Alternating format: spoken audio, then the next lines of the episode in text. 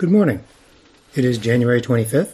It's a gloomy and sweltering morning in New York City, and this is your Indignity Morning Podcast. I'm your host, Tom Scocca, taking a look at the day and the news.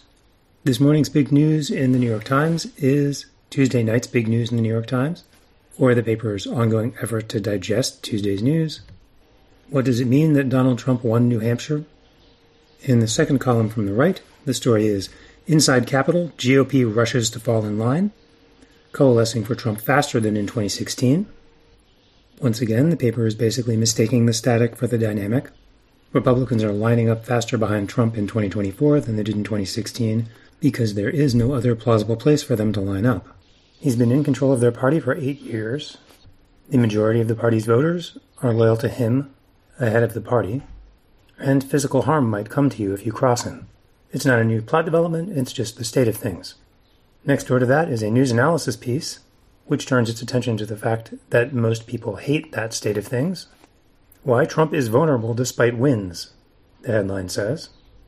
The answer being that he's a creep, he's a crook, and his political movement is repulsive to the people who aren't true believers. Outside the soft bubble of Republican primaries, The Times writes, Mr. Trump's campaign is confronting enduring vulnerabilities that make his nomination a considerable risk for his party.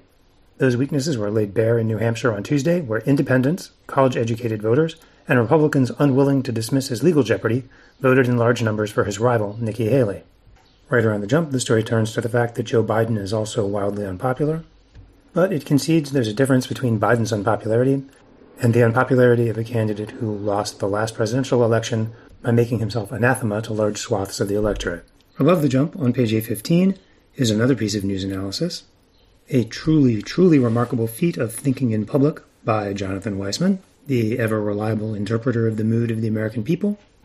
Here he is waxing politically savvy under the headline Haley ignored lessons from underdogs of New Hampshire's past.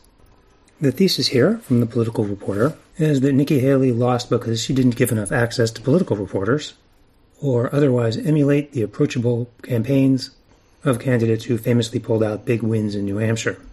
This thing takes up more than half a page, including two photographs, and it's entirely perniciously worthless except as a warning sign of how the Times' political operation is completely unable to understand anything about the election and probably about American politics in general. Jonathan Weisman is really out here trying to act like there was some savvy strategy that could have kept Donald Trump from crushing Nikki Haley in New Hampshire.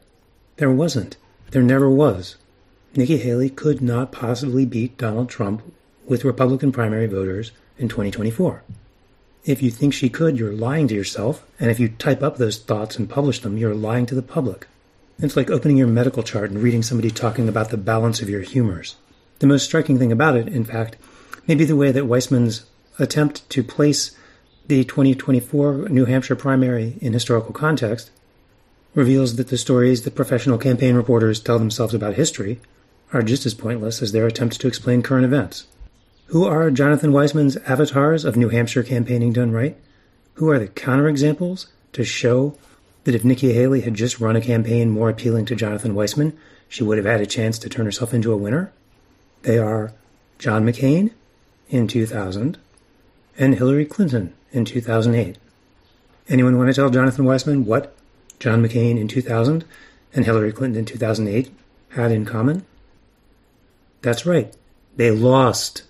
They let reporters on the Straight Talk Express, or they showed tears in their eyes, and they gave the reporters a great story to write about a victory in New Hampshire, and they got stomped in their own party's nominating contests.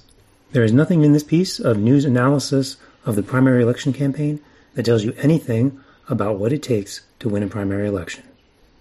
And lest you think it's just the domestic political staff of the Times that's incapable of describing basic events, the rest of the top of page one, with a big colorful photo, presents the story of how Indian Prime Minister Narendra Modi has opened a new Hindu temple, an occasion for great rejoicing among his Hindu nationalist movement, a symbol of his political power and unassailability, a moment, the Times writes, of triumph for Hindu nationalists and one of jubilation for many others who care little for politics.